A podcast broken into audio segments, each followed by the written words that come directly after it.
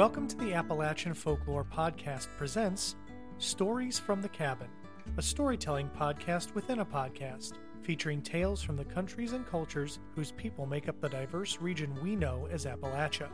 I'm your host, Aaron Bobick.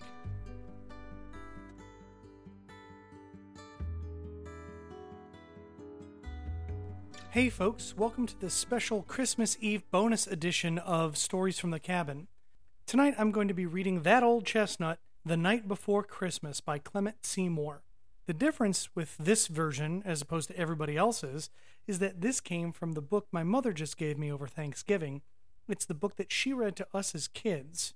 It's a edition from 1976, illustrated by Arthur Rackham.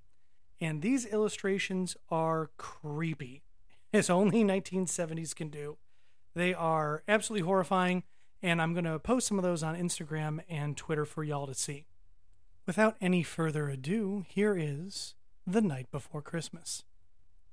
'Twas the night before Christmas, when all through the house not a creature was stirring, not even a mouse. The stockings were hung by the chimney with care, in hopes that St. Nicholas soon would be there. The children were nestled all snug in their beds, while visions of sugar plums danced in their heads. And Mamma in her kerchief, and I in my cap, had just settled our brains for a long winter's nap.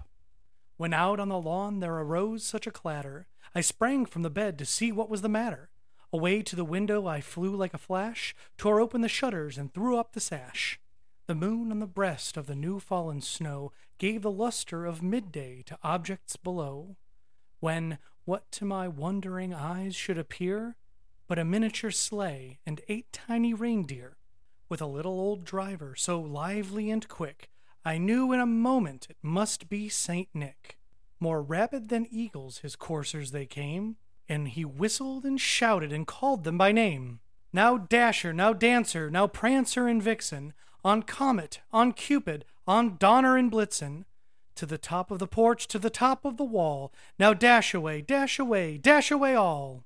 As dry leaves that before the wild hurricane fly, when they meet with an obstacle, mount to the sky. So up to the housetop the coursers they flew, with the sleigh full of toys, and St. Nicholas too.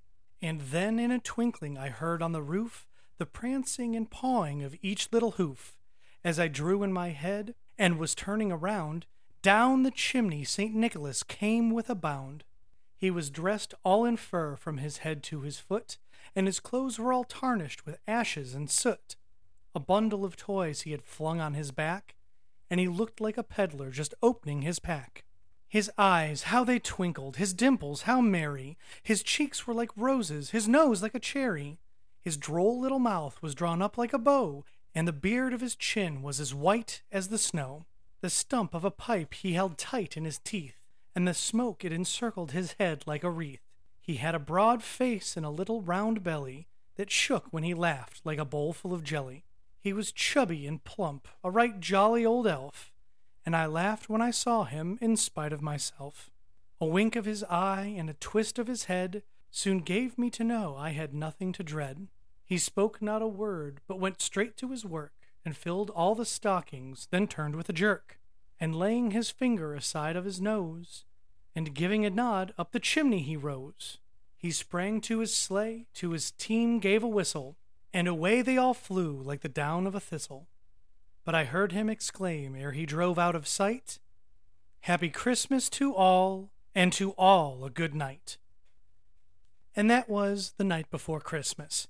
I hope y'all are having a wonderful holiday season, no matter what it is you're celebrating. I hope y'all are having a great, happy, safe, fun time eating and drinking to your heart's content. And I'll see y'all on New Year's Eve with a very special bonus episode that will tie in directly to the episode on January 1st. Happy Christmas, happy holidays, and y'all be good. Thanks for spending your time with me here at the Appalachian Folklore Podcast. If you'd be so kind as to rate and review this show on whatever platform you use, I'd be much obliged as it helps spread the word.